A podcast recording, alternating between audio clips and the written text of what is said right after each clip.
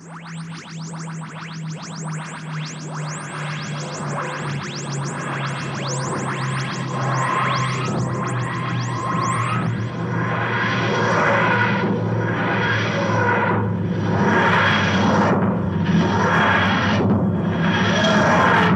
and welcome to the Who's podcast with me, Phil. And me, Paul. And on this week's show, of course, we're talking about Face the Raven, the episode that sees the supposed exit of Clara Oswald from the show, Jenna Coleman as well from the show. Um, we'll, we'll, we'll let you know what we so we'll let you know what we think about that later on because we're, we're not entirely convinced she's gone, are we? Well, I don't, I don't know. I mean, in terms of we don't, the character may be gone as has gone in the in t- the timeline as such. We as such, we yeah we we just don't know because there's two episodes to go. But anyway, we'll talk about Face the Raven um, a bit later on. And uh, but as usual, let's cover a little bit of news. And there is not a lot to bring uh, bring you this week, is there, Paul?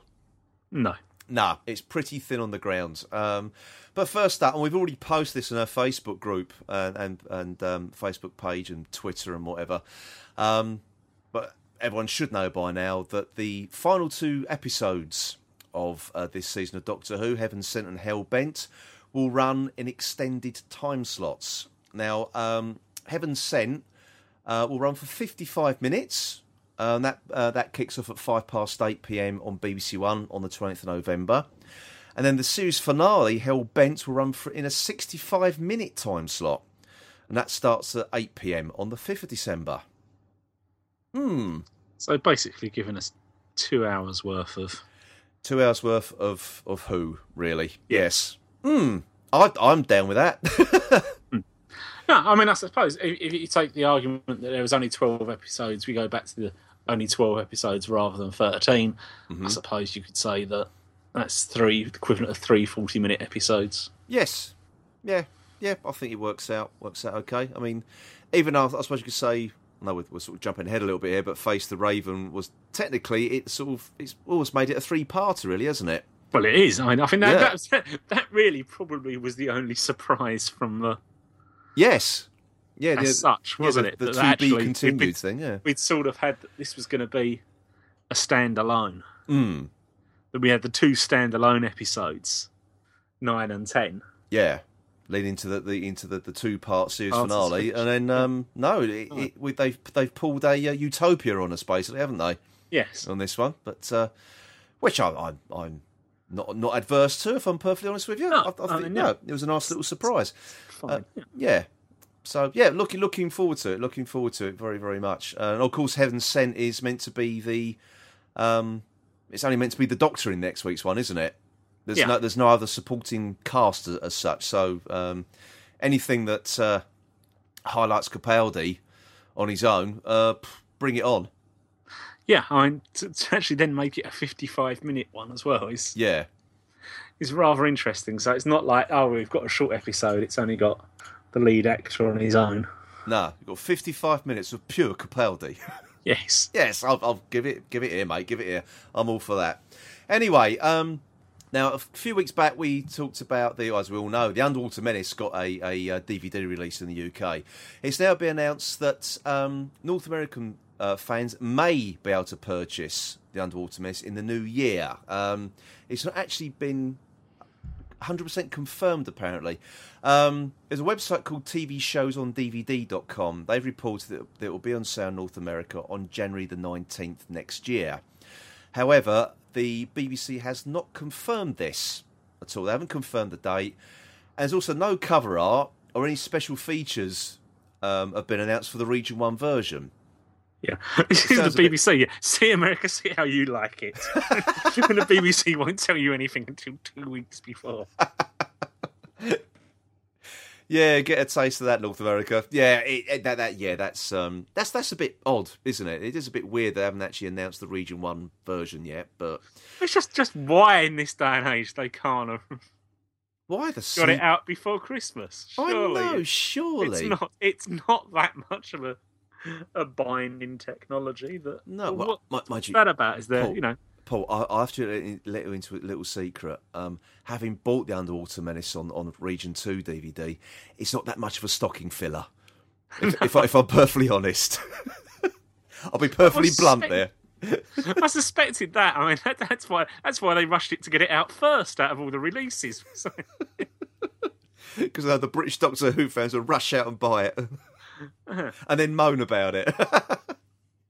yeah, well, I mean, this was the yeah, that was the the fact that it's yeah, but it's just still a case of why it can't be out early. out before. Yeah, it's not as if they've got to prepare anything. It's also got any got, get any clearance for music or anything, is it? It's just you know, there's no copyright oh, yeah. issues. Oh, yeah, I, I, mean, yeah, that, that that would be the, the the usual reason as to why you'd have problems between regions is because you'd have different copyright rules. But yeah, no, no, mm, can't understand that. Can't understand that at all. But uh, but if we hear any more on that, we'll we'll we'll bring it to you. But I mean, all, for to all our North American listeners. Um, it, it may be within your grasp if, if you want it. To be honest, it might be there. Now, um, talking of other Doctor Who releases around the globe, it appears that Big Finish, or certain Big Finish audios, are going to be released in Germany. So good news for all our German. I don't know if we actually have any German listeners in Germany. I don't know. No, I don't. Actually. No, no idea, no idea. Um, but anyway, they're going to be. Um, they're all now saying our feed are saying to us. As they well, turn off in disgust that yeah, it's now, the first time we've actually even bothered mine. I know. Well, I think I, am definitely um, pronouncing this wrong, but apparently it was announced. Um, it, it's a recent sales magazine for German bookstores. It's spelled L U B B E. I don't know if it, if it's pronounced Luba or Lube. I've got absolutely no idea. Um, but apparently there's six releases for the 11th of March next year. They're all going to be in English. They're not doing any uh, German translations. Um, but the stories announced so far, it's going to be The Light of the End by Nicholas Briggs, uh, Blood of the Daleks, Parts 1 and Part 2, uh, The Juggernauts, Destination Nerva, and Short Trips Volume 1. Hmm. So they're not known at the moment whether these releases are a one-off or they're going to continue to release on a regular basis. But that's um, that's good news. I'm glad Big Finish is sort of expanding outwards across you know across the globe now, across Europe. Yeah, really. I'm just, hmm.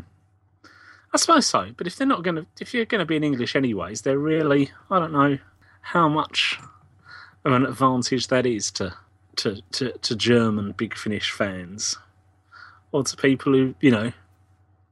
I don't know. I'm sure you can download them wherever you are. Well, that's you? what I would have thought, to be honest. Yeah. So, but, but it, maybe it's just going to be available in stores. That's what I've got a funny. It's available yeah. in German bookstores. Mm. So I think that it's for sale in the, in the, general public, or the general German public, as I as I understand we presume it. Yeah, German uh, inserts and whatever information. I don't know. Yeah, don't know, but it's interesting. I'm glad they're sort of spreading their wings a little bit. Hmm. Really am. I mean, obviously, obviously, somebody feels there's a there is obviously must be a market there. Yeah, exactly. I think there is. I think that that's the thing, though. I think there's, there's a there's a big uh, market for Doctor Who audios, and you know, I think they're just getting bigger and bigger. And the fact they're also, you know, they're at Galley um, this year. They're also um, at the Doctor Who festival, and quite a big presence as well, weren't they? Yeah, big, big finish. So yeah, I'm I'm I'm sort of I'm glad they're actually sort of expanding, expanding outwards, and getting their stuff into stores. They're not just like an online presence anymore. Hmm. You know, so good. Good. And as we all know, that's all we're going to get next year. Yeah, stop it. well, that's the thing. We might be just be covering Big Finish next year, mightn't we? So yes, Big Finish and Target novelisations because we're we're going to rapidly run out of the um, our retrospectives very very quickly, aren't we? So we've only got what four episodes left of series two to do when we get back to that. Yes, just yeah. as well they're in English, really. So you might both had to brush up on our German. Oh god, that may be completely screwed then. But uh, oh well, never mind, never mind. Now, um, on to the part of the podcast that nobody likes, and um, you know, m- most of all us really. It's stats. Okay, the uh, consolidated ratings for Sleep No More was 5.61 million viewers, and that was uh, an increase of 1.6 million on top of the initial overnights. Um, that makes it at the moment the um, lowest viewed story of this series. Do you would you um, would you necessarily agree with that, or, or, or say the reasons why? Because a lot of people didn't like it, did they? So Yeah, I mean, well, I'd have to agree with it. It's a fact, it seems, but um, Well, obviously, yeah. yeah. although that has never stopped us before. No, never, Um, never. But it was it was only it was only what point zero two behind under the lake. Like, so yeah. I don't think that- necessarily that's a an indication of how good it was. Nah, maybe, maybe the um, I well, suspect what the problem is, what the problem it's had was because there was a reasonable negative feedback to it. A lot of people just thought, "Oh, I can't be asked to, I think that's probably it. to watch it." Yeah, I think that's probably it. Um, it's it's more people perceptions created for people. I say people. Who, obviously, the problem is people who haven't watched it. Otherwise, it'd have better ratings. But Well, yeah, I, need to, I need to get myself out of this now, and I don't quite know. I think stop digging is the answer. yes, exactly. You're drowning in your own logic there, aren't you? So- I am. Okay, well, what about this week then? Well, the overnight viewing figures for Face the Raven was 4.42 million viewers, uh, which had an overnight share of 19.6% of the total TV audience. So, yeah, not not too bad. Uh, the AI for Face the Raven was 84. It's a bit of a bounce back after um, Sleep No More, Yeah, which had the, let's just remind everyone there, which had a score of 78. Yes, which wasn't wasn't really good. Um, yeah, and apparently the, the highest score for Saturday on, on all five main channels in the UK, uh, or the AI, AI score, I should say, was for Field of Dreams on ITV, which scored 87. I don't know if that's a program or the film. yeah. I don't know either. I don't know either. No, I can't be bothered to look. Anyway, I really can't. That's weird, isn't it? Mm, yeah, Yeah, that is very very strange. But there you go. There you go. We don't. probably explains more about Saturday night. That probably puts everything quite in context to these figures, doesn't it? Really? I think you're right, actually. Crikey. And we don't care anymore, so. we don't care. So that's it for the news this week, everybody. That is it for the news. It's, a, as I say, it's a very, very slow news week. And um, I feel between now and, and Christmas, it's going to get even worse. Actually, between now and when they start filming in May next year, I think the news is going to get worse, in all honesty. between between now and 2017, the news is going to. Stop it. you and the Omni rumour. Ah, there. Right, okay, everybody. So, coming up next is our review of Face the Raven. So, until uh, that, what am I talking about until that? I'm not saying goodbye, am I? maybe I don't know. Let's quit while you're behind. yes, yes, indeed. That's quite is right, what we should do. Here. Yeah. Do, do you want to finish this section off, Paul? I'm, I'm going to screw it up. oh, that was the news. Yes, that was the news.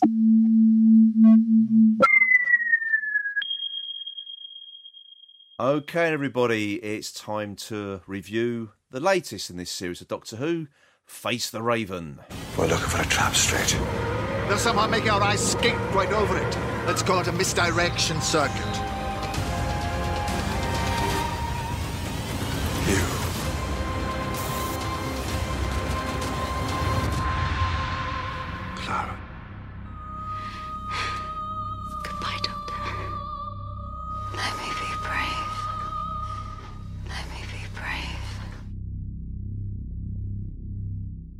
It's my turn to kick off proceedings, isn't it? It is. It is, yes. Okay, well, uh, what I want to start with is Jenna Coleman's exit, really, um, which I thought was very just a minor part of the story. just a very very minor part of the story because it it was I think it was very very uh how can I put it, it wasn't as showy as previous companions exits was it it wasn't snot and tears and dramatic music so much it was very almost understated to a certain degree Yeah. I uh, and I like that I think that worked really well again, I think it was it was a case of script writers knowing the two people you've got playing this. You didn't need to make it over the top dramatic. I mean, most most of most of Capaldi's lines were his facial expression, weren't they? There they were really lines. yeah um and I, and again I thought both of them in sort of like the, the you know the final scenes were you know utterly magnificent both of Yeah. them were they really were um and I'm if we're to believe that this is it for Jenna Coleman I, I personally thought she I think she's isn't she supposed to be in the final episode or something because there was that very spoilery photograph of her on the front of Doctor Who magazine. It could just be an ordinary photograph, and everyone's got a wrong end of the stick. Yeah. But it was her dressed up as a waitress in an American diner. Now you don't usually get dressed up for that for the cover of Doctor Who magazine unless it's something to do with the show. Um, You would have you would have thought, unless that was just the photographer's um, sort of you know. Personal, personal Person- preference. yes, maybe it was. yeah, it's- yeah. God, God knows if I ever got her in a photo session, but there you go. It's best not to go into that on this. no, we've we we we discussed that pre-show, didn't we? So we're not, you're not going to discuss that any further on here. No. Um, I've had the cold shower and I'm back. no, I mean, what, what did you, what did you think of the of the X6? I, I just thought it was nicely understated. It wasn't overly dramatic. Um, okay, it was all slow motion and and stuff, but there, there, there was, it was. I like the the build up, and there's one thing I, I want, I want to, to mention before I forget is the music. It's, and especially when it comes to that realization when Clara realizes I've screwed up, I'm going to die. Yeah. Um, as soon as that realization happened to, to that character, there was like a tolling bell in, Yeah. on, on the soundtrack, and it just the timing of that was just I thought it was superb. It really was. I, I just really like that. I just you know it's, it's just a silly little thing, um, but I just think it, it was just a, a great little moment. This is like this tolling bell when she when she suddenly realised that oh no, I've I've really screwed this one up. Yeah, and it wasn't that she did it in a. She'd done it in a a a, a big act of um, selflessness Hmm. and whatever. She just really just got it wrong. Yeah, that's it. That's just it. made it all the more poignant. The I think a lot of people have had, had issue with this, haven't they? Um, like I think some people said, well, you know, if if you're trying to act like the Doctor, you can't. You you know you you, you can't aspire to be the Doctor because you know you you're you're going to die. If you act, like the Doctor, you're going to die. I think there was it, this has all been well.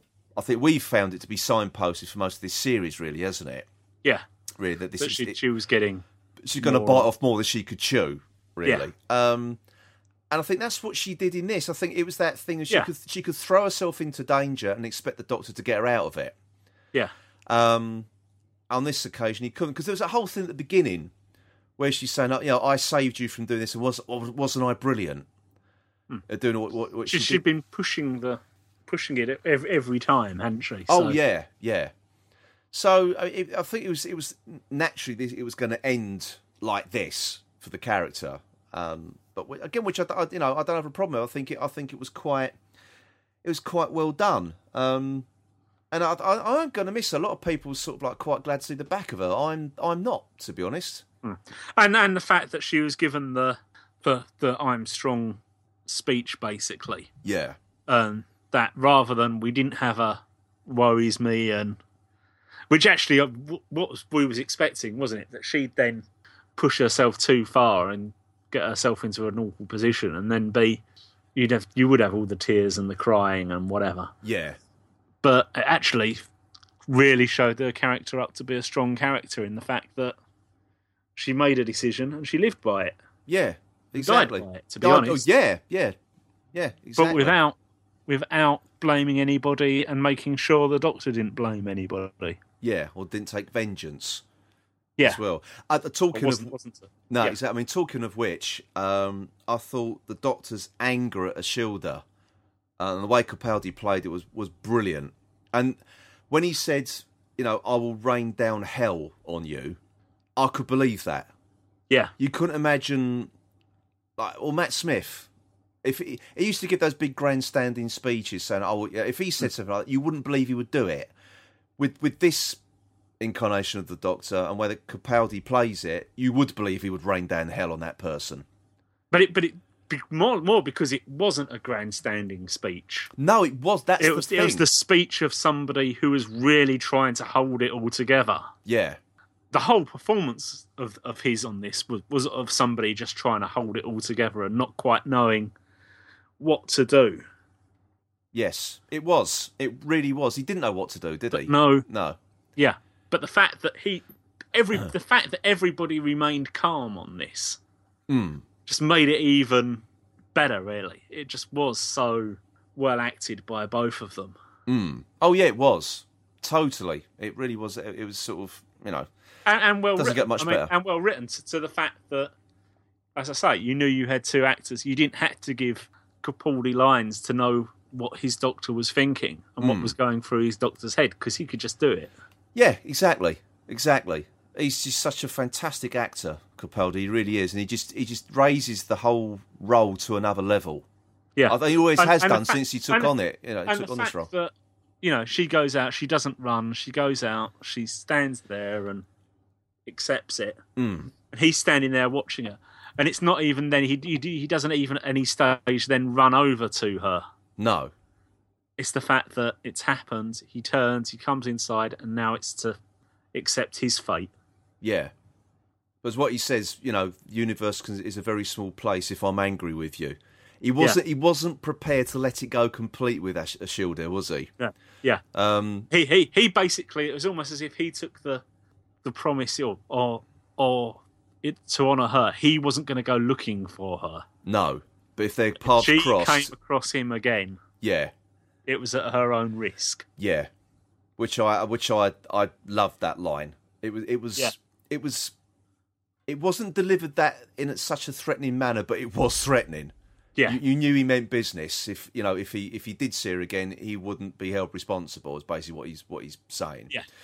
Um. Yeah, I mean, what you um what you were saying about um, so she she walked out, like Clara walked out and faced the, faced the Raven.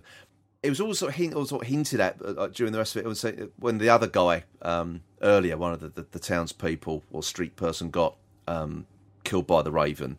They all said, "Don't run." Why do they always run? It Yeah. appears that she's been the only person that stood there and looked the Raven or the Quantum Shade straight in the eyes as it as it killed her. yeah. Do you think there's more significance to this that she looked or faced the Raven, but when no one else did, they always had their backs to it as they're running away? Um, mm, I I don't think so. I mean, I, I may well be proved wrong.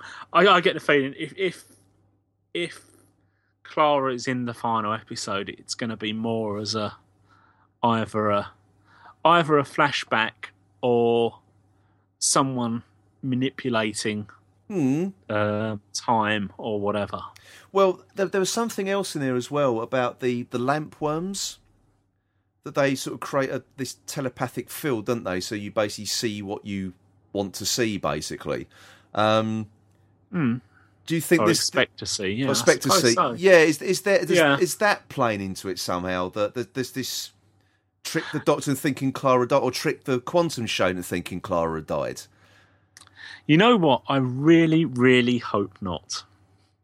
Yeah, see, the- because I think it was such a perfect way yes, for her character to go out, yeah, and I think and that- was it was true to how her character had become, yes, and we don't really want another Rose situation of where we had the perfect the perfect departure for Rose, Rose. Yes, and then yes. she kept coming back. Yes, I know, I know. The, the the only one I can forgive is in um, Day of the Doctor. yeah. That's the only one I can forgive because she wasn't Rose. No, it was yeah. Yeah, it was and yeah a very clever way of bringing which we said at the time was a very clever way of bringing her back Yeah. without bringing her back yeah, exactly. Yeah, so that, that that's the only time it really worked for me.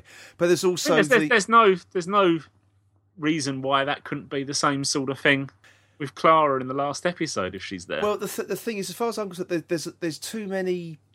I mean, we're, quite- we're specu- rather than talking about this episode, we're speculating on what's going to happen in two weeks' time. well, no, the, the thing is, there's there are so many to to me anyway. There's so many outs for this for them to reverse this decision. oh, I know, I know. Because you've, got, mean, you've got that stasis pod thing there. You've got um, Ashildr's or me's guarantee of personal protection. Is this going to lead to anything? We also said the telepathic fields from the lampworms, the fact that she faced the Raven when no one else did. Does this? Is this going to lead to a, a cop out?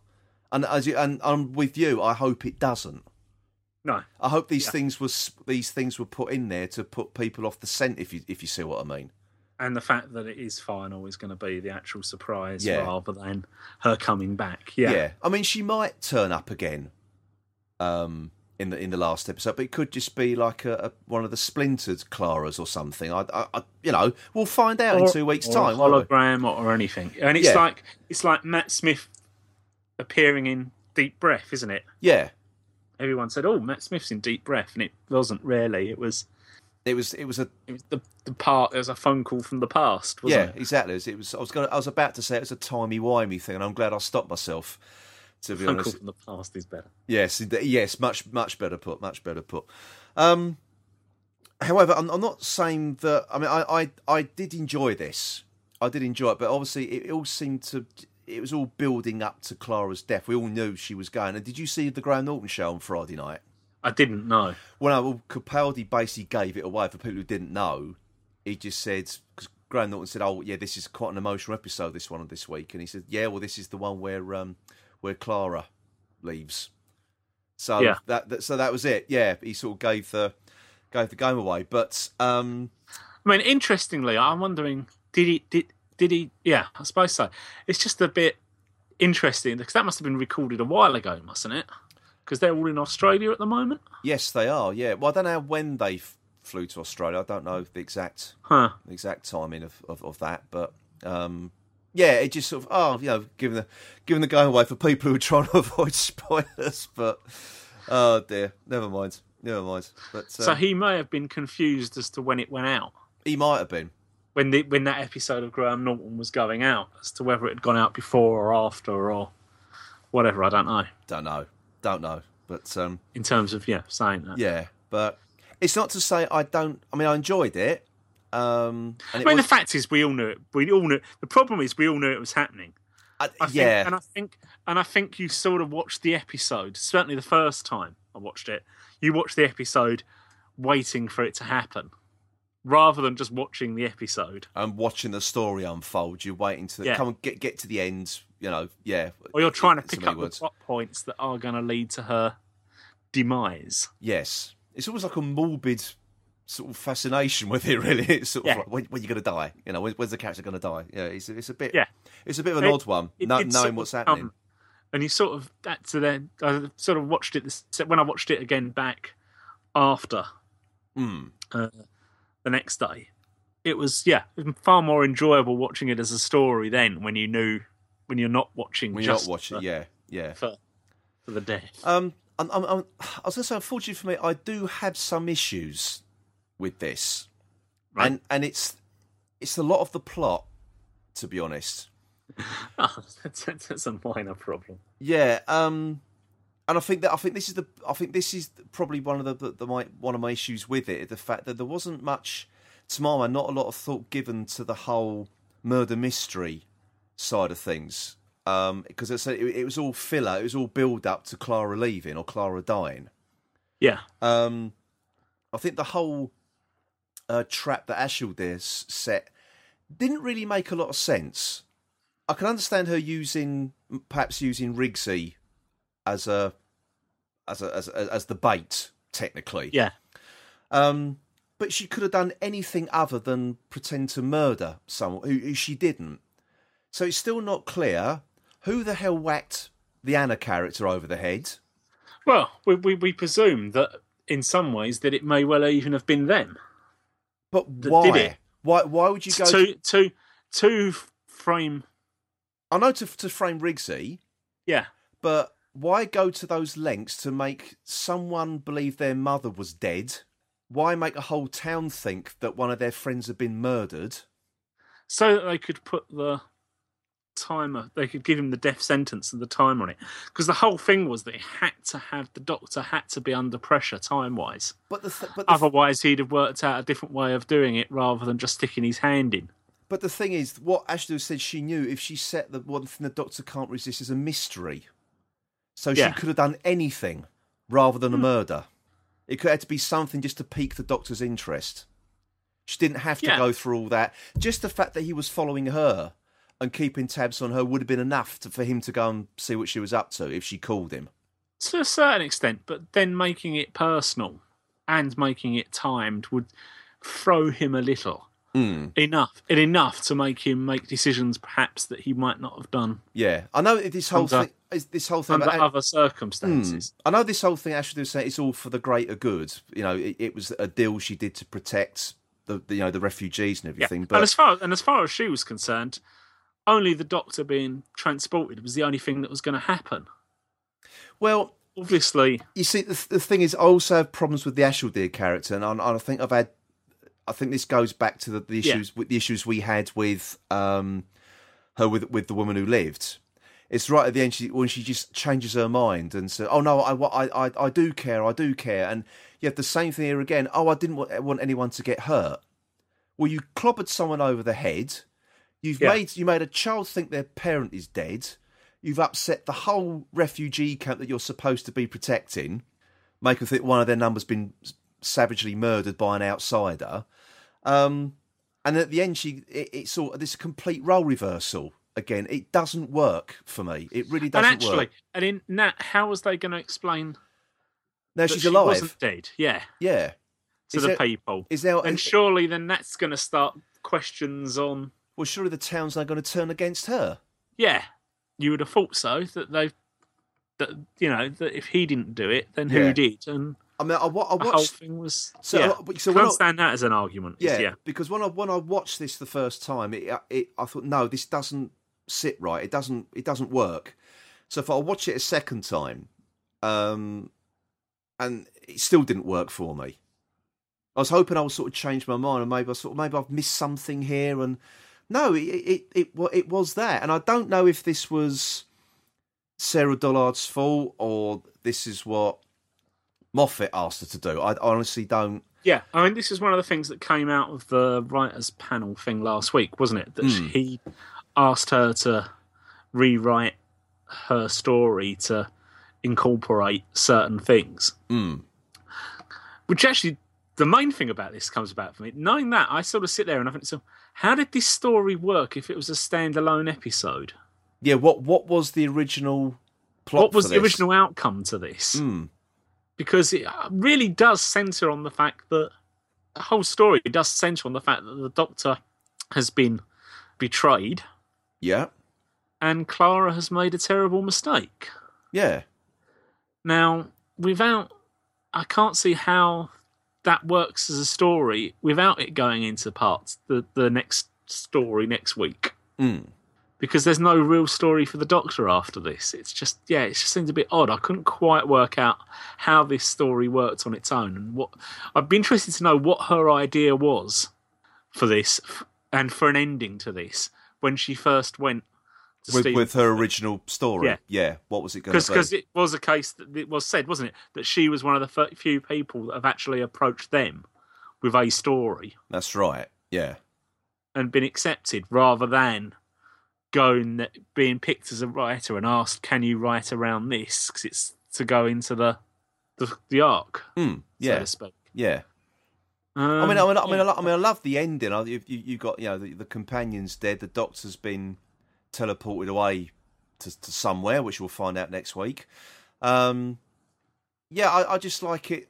I like the way it ended, though. It, I, it, that was it was like a proper cliffhanger.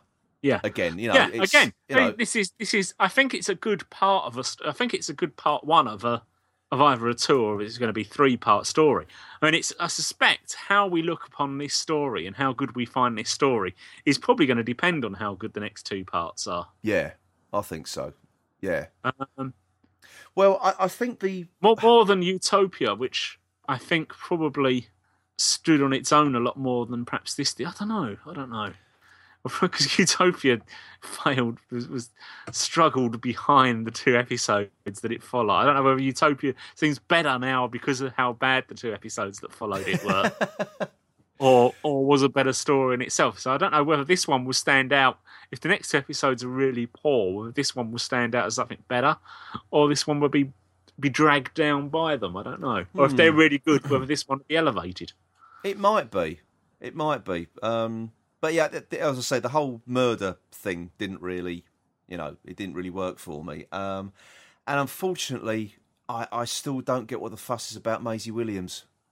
No, I mean, yeah, that was sort of my um, feelings to a certain extent. Yeah, I, I, I wish I could. I wish I could see what everyone else was see, is seeing in her performance. Uh, I'm sorry, I don't. She, she can't act. I'm sorry, she just cannot act.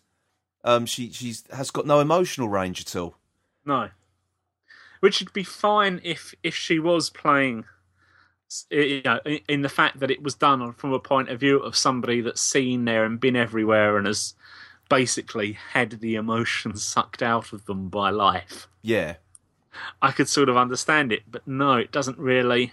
and and there's, there's It has. She had. Well, no, it wouldn't be so bad if she was totally emotionless all the way through, and you could say that's her character.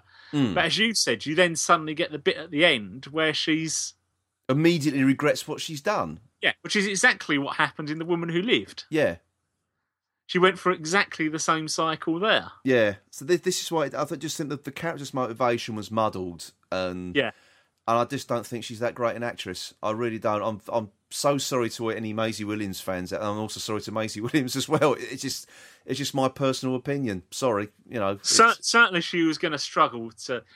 To be fair, anyone was going to struggle to make an impact in that after that scene well, is it, playing well, it all seems to be. playing.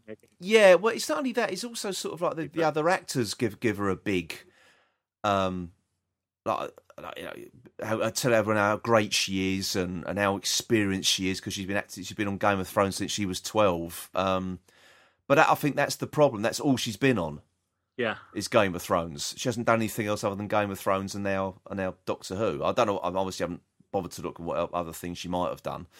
Um, yeah, it just it just the character just doesn't doesn't work for me at all. Sorry. Um, and if it's also on the Graham Norton show, he uh, Graham Norton said, "Oh, you know, you've got Maisie Williams, you know, and you need a new companion. She be be the new companion." And and, and Capaldi didn't answer. He just had this like sort of grin on his face. Well, I can't tell you. I, I really do hope she is not going to be the companion. no, Because Moffat said at the festival last weekend, a weekend before last now, sorry, um, that he said it's going to be an entirely new character. yeah, and it just wouldn't. I can't see it would work because, again, the the if you've got an infallible or an indestructible companion, Mm. then where do you create the tension? Yeah. Because there's never going to be a point where you can have a cliffhanger. Oh, is she going to survive? Yeah, exactly, exactly. Yeah, I mean, I'm not. So I'm, it sounds like I've been really down on it, but it, it was just those two things, really. It was it was the whole the the, the murder mystery plot and um her. and her. Really, they're the only two things that Yeah. sort of dragged it down for me. But and that's that's the one thing we did know, wasn't it? Was that it wasn't actually going to be her character, was it? In this, Yes, that was one of the changes that uh, Sarah Dollard was asked to make by Steven Moffat was to rewrite it. rewrite as as Ashildr. Uh, yeah, exactly. yeah. So Yeah, whether that worked or not, I don't know. I really don't know. But I mean, it might have made more sense if it turned out and it was Missy there as the mayor. I actually would have preferred that. Um, maybe no, no. I mean, it did sort of. You did have the question of, well, actually, what's the the fact that she had sold the doctor out was a surprise, which you wouldn't have had had it been Missy. It No, it- just been waiting for when is yeah, but the thing is, you, you when knew- is she going to sell the doctor? yeah, but you knew during this that, that she was up to something else. So I mean, you know, Yeah, it- yeah. yeah. I mean, I, I, it didn't really come as much of a, a, a surprise to me, to be honest. And No, but yeah. One other thing we learned at the Doctor Who festival is what um, Steven Moffat said, because he said, you know, wait, wait till you see what we do to the TARDIS at the end of this story. And everyone was thinking, oh, God, he's going to blow it up again or, or totally destroy it this time. Um, and all it was, it was just Rigsy just turned the TARDIS in, into a nice little shrine for Clara. Really. Um, and again, hark back to the fact that he, he was a, a you know a, a graffiti artist. So he, wa- he wasn't. He certainly wasn't what I expected anyway. Put it that way. Didn't it? Ju- didn't, didn't you at that stage just want my mind's gone blank now on his name? The person who played Ianto to walk past and have a look and stroll, carry on strolling. Oh dear. We know uh, actually there's a, there's a couple of uh, other sort of actors that have been in Doctor Who before, um, that they're in this episode. Now there was you remember the the, the character who ran away from the Raven. Yeah, Uh, that was Robin Soans who played um, Luvic in The Keeper of Traken. I don't know if you can remember. He had, he had sort of like the um, he was he had, he had the darker hair, like pudding basin and beard. I don't know if you can remember that. There were like three of them, wasn't there? He was like the nervous, nervous one, Vaguely. vaguely. And then you had the uh, the rump character. Um, he was in um, End of the World. He was the guy who, who was running the, the space station with, with all the guests. He was the first one to get killed by Cassandra's um, little spider robots. All right. Do you remember? He had the blue face. Uh, yeah, I do actually. Now. Yeah, yeah, yeah. Said that. Yes. Yeah, quite a tall, tall guy, the blue face. Yeah, he's now called himself Simon Paisley Day because he's because he's he just credited in the end of the world as Simon Day, and I keep getting mixed up. I thought that doesn't look like Billy Bleach, so or um, what or, was it um, Brian Pern? I should say. Yes. But yeah, that's uh. Yeah, yeah, just a little little um, thing. There. But as I say, you know, it sounds like I've been down on it, and I'm, I'm not. I, I, I did enjoy it. I did enjoy. It. I thought I thought it was a it was a, a really good exit for for the, the Clara's character or the character of Clara, I should say. Um, and, yeah, no, I, I really, I, I really enjoyed it, and the fact that it is part one of a three as it seems. Yeah, beats a bit of a Yeah, I just, I just, I, my, my only thoughts afterwards was, I was thinking afterwards was just basically, how was that story? What, how did that story? How was that story have run had it not been part of yes. what's coming? Yeah, I like to see how And it would, have played quite interested, quite interested to know that. Yeah, same here, same doesn't. here actually, certainly.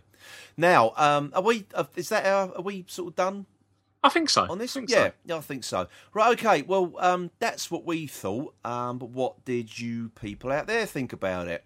So it's feedback time now. Um, actually, we've got some late feedback uh, for Sleep No More, and this is sent to us from someone caught napping. yeah. Oh, hey! I set him up. You knock him down, Paul. Um, yes, we we got some uh, late feedback. Um, it's audio feedback as well, actually, and this is from the guys at the uh, Theta Sigma podcast. So we're going to listen to that right now. This week's story was one that left me going, What just happened there? Can someone please explain that to me, as I have no idea what just went off? I have to admit that I was left floundering by the lack of opening credits, and I'm sure I wasn't the only one watching who, 10 minutes in, was starting to think, wow, this has got to be the longest pre credit sequence in Doctor Who history. Though I'm probably the only one daft enough to admit it. Now, I've read several reviews of this episode and even listened to a couple from other podcasts. And while Michael over at the Tin Dog podcast and the three who rule over at Radio Free Skaro all admitted not completely understanding it, they did seem to enjoy the episode. For me, I'm undecided, but that's because I'm still not sure what the heck happened. I love the idea of the found footage style, but for me this went on way too long. It's fair to say that it was an incredibly brave stand to build the whole show around it, but for the viewer it was ridiculously hard to concentrate and stick with the storyline. The dust cam viewpoint was a good move, but again it went on for too long and became a little confusing at times. In fact, so confused am I about this episode, I'm turning to Clint Hassell over at DoctorWhoTV.co.uk to wind up my review. Over to you, Clint. It's difficult not to cheer on Mark Gatiss. Like Russell T Davies and Steven Moffat, or David Tennant and Peter Capaldi, Gatiss is a lifelong Whovian, both talented and lucky enough to actually affect Doctor Who's official canon. This is part of the reason why it's so frustrating that his episodes are wildly uneven. For every Gatiss penned episode that finds just the right balance between madcap adventure and dark science fiction, for example, The Unquiet Dead and The Crimson Horror, or that capably mines the emotional context of its characters, like Night Terrors, there's an episode as nonsensical as The Idiot's Lantern, boring and joyless as Victory of the Daleks, or inane as Robot of Sherwood. Unfortunately, Gatiss' latest script most resembles his previous Cold War, which failed to capitalise on the potential inherent to its title. A standard base under siege episode with an unoriginal new technology has nasty unforeseen side effects plot. Sleep No More seems better suited as a comic strip adventure in a Doctor Who annual, with several scenes contributing to nothing to the overall plot. Deep-Ando having to sing Mr. Sandman being the worst offender. This episode seems to be a 25 minute idea stretched into a 45 minute runtime. So there you have it. I was left confused enough to have to look elsewhere to complete my review. As yet, I've not had time to watch it a second time, but I'm hoping that as everyone out there seems to think, I'll enjoy it a little more when I do. Okay, thanks, thanks again, guys. That's the that's uh, that's the second time we've sent some audio feedback to us, so it's very very much appreciated, chaps. So um, thank you very much. And I think we're um, I think you you want one of the many there. I think with your opinion. So um, yes, you, you, I don't think you're alone. Now um, on to uh, feedback for Face the Raven. So obviously we've got um, some feedback uh, via our Facebook page and Facebook group. We've also got some um, feedback on uh, Twitter as well. So, so let's kick off with the uh, Facebook feedback, shall we? So, um, Martin Havelf, Bad Wolf Podcast, um, he says, awful. Maisie Williams stunk up the place with her GCSE drama acting. Um, at least Clara's exit was better than the ponds we're stuck in New York. Okay. Um, uh, well, I, I yeah, I agree on the acting of Maisie Williams. I definitely agree with that. Yeah, um, Jeff Waddle uh, writes, uh, no doubt there will be a lot of people who love this. If it rocks your boat, great. I thought this was a lot of crap. Maisie Williams stunk the episode out with wooden acting.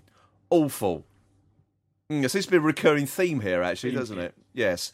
Um, Ian Thomas McLean, uh, just first of all, sent us a YouTube link to the Wizard of Oz singing "Ding Dong, the Witch is Dead." Um, so, so not a Clara fan then. Um, but then he, he comes back and says, uh, "No, but seriously, meh, it was okay, seven out of ten. It was all over the place and stopped halfway through to kill Clara. It was a great idea, but not expanded upon enough, unfortunately."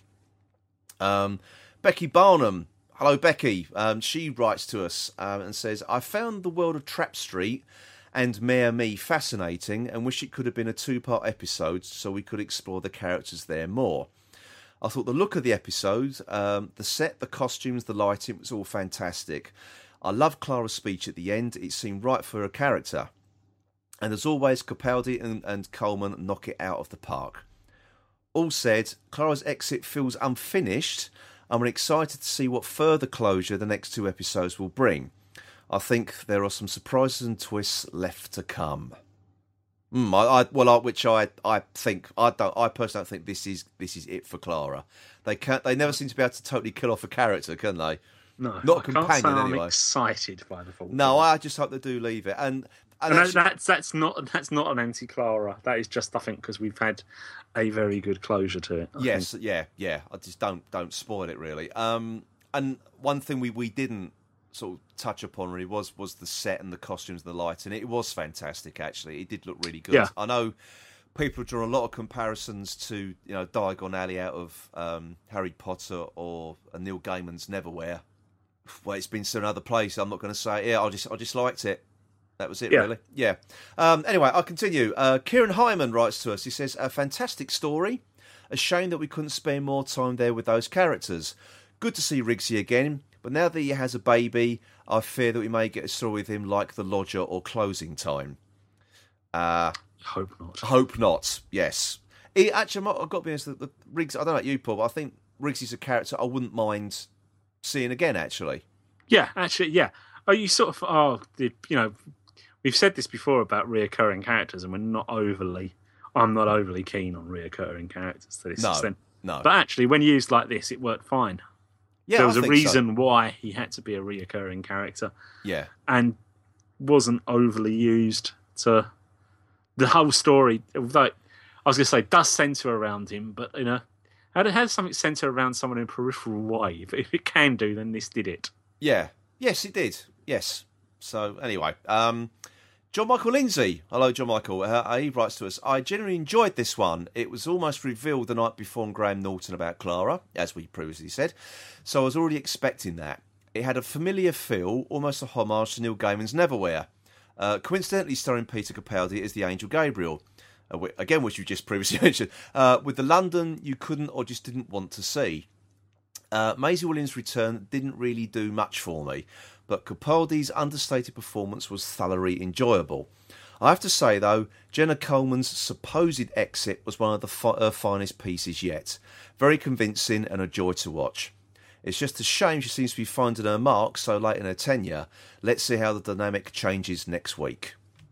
Hmm. Yes, I think there's a, there's a lot I, I sort of I, I agree with there actually. Um, Andrew Volmin writes uh, says loved it. At first, I thought it was a uh, it was big of Moffat to let someone else write Clara out.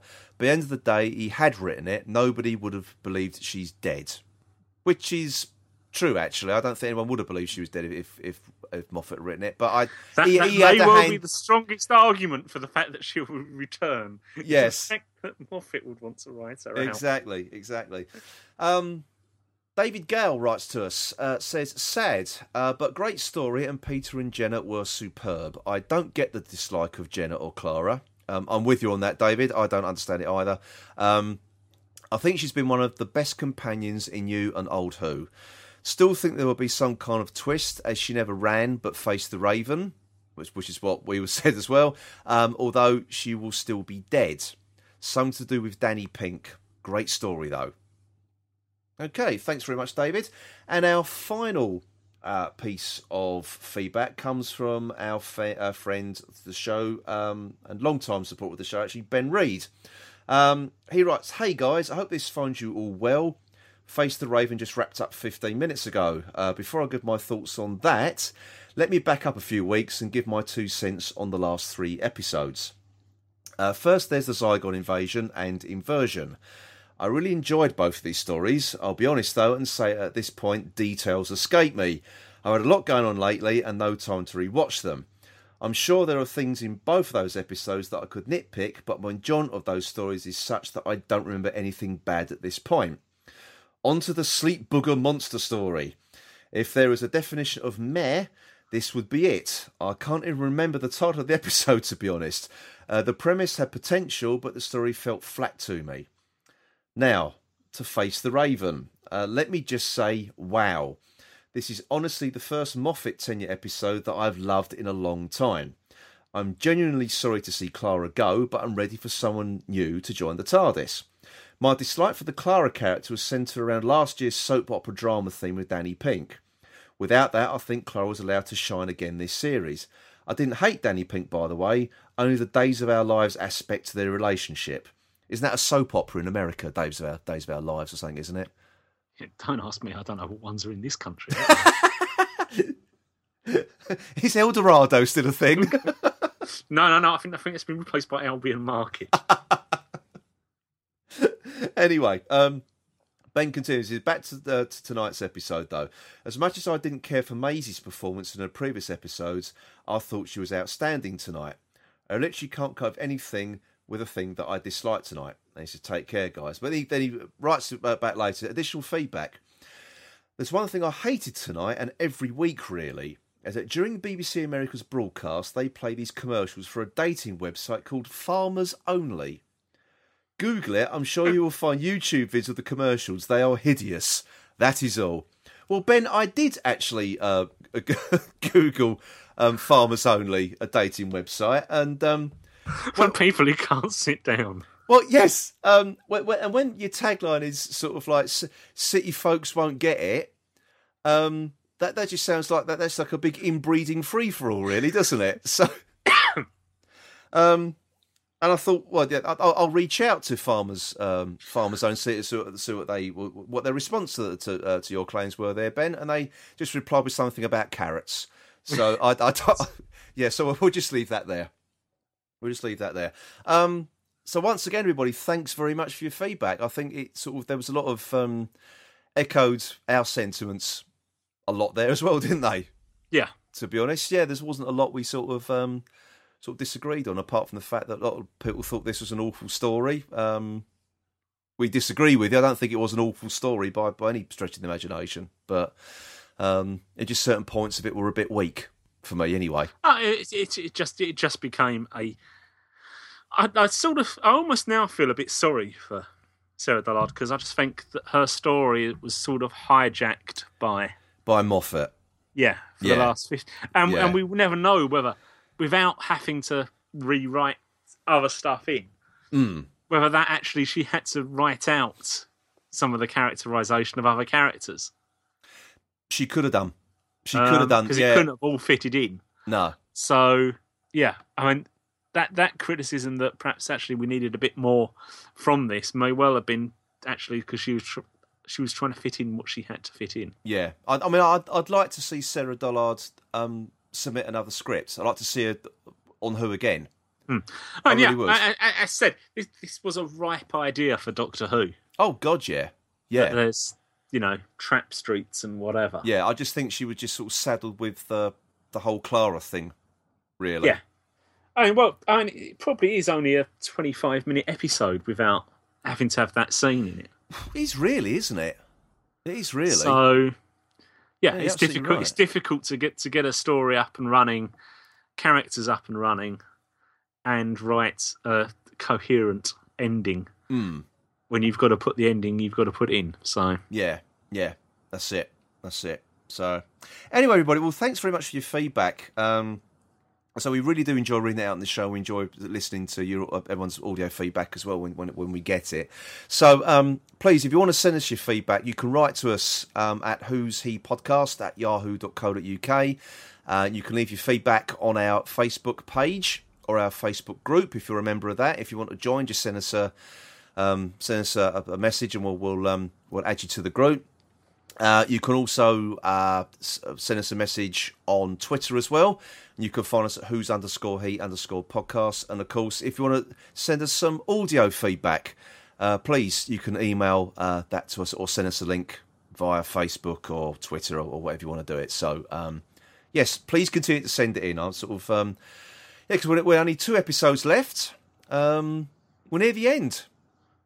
Yes. We are near the end. I can't believe it's it's another series of Doctor Who is nearly over.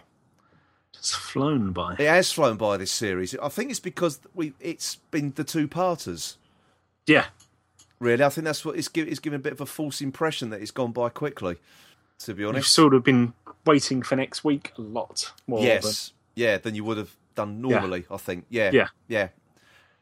Well, I hope they continue in that vein next year. They probably won't. I think they like to do things differently each time, sort of shake up a little bit. But I, I've, no, I've been I've been enjoying the the two parters and the and the, the But, cliffhangers I and stuff mean, again. You know, t- t- to be honest, it, it, it, all depends on the standard of the two parters, doesn't it? it does. Yeah. Um, I think when it was first announced there was going to be a lot of two parters this series, we was a bit, oh, don't know. Mm, don't know about that. Yeah, It's, oh, that's what we want. Six episodes of the Centaur and the Stratagem or whatever. or Daleks in Manhattan. yeah. Yeah, exactly. Yeah. Oh, we haven't had that, so. No, we haven't. I'm, I'm, I'm very, very glad to say. Very Yes. glad to say. So, anyway, so that's just about it from us this week. So, uh, we will be back next week with uh, a look at Heaven Sent, the penultimate episode of this series of Doctor Who. So, until next time, then, it is goodbye from me, Phil. And goodbye for me, Paul. Goodbye.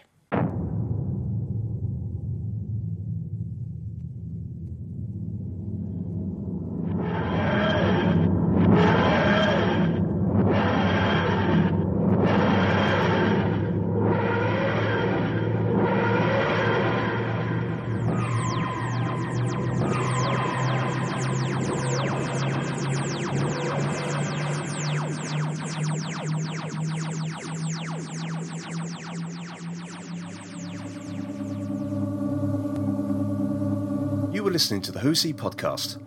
Please visit our website at who's-he-podcast.co.uk. You can also follow us on Twitter at who's underscore he underscore podcast. And please also join the Who's He podcast Facebook group. The Who's He podcast is a member of the Doctor Who Podcast Alliance.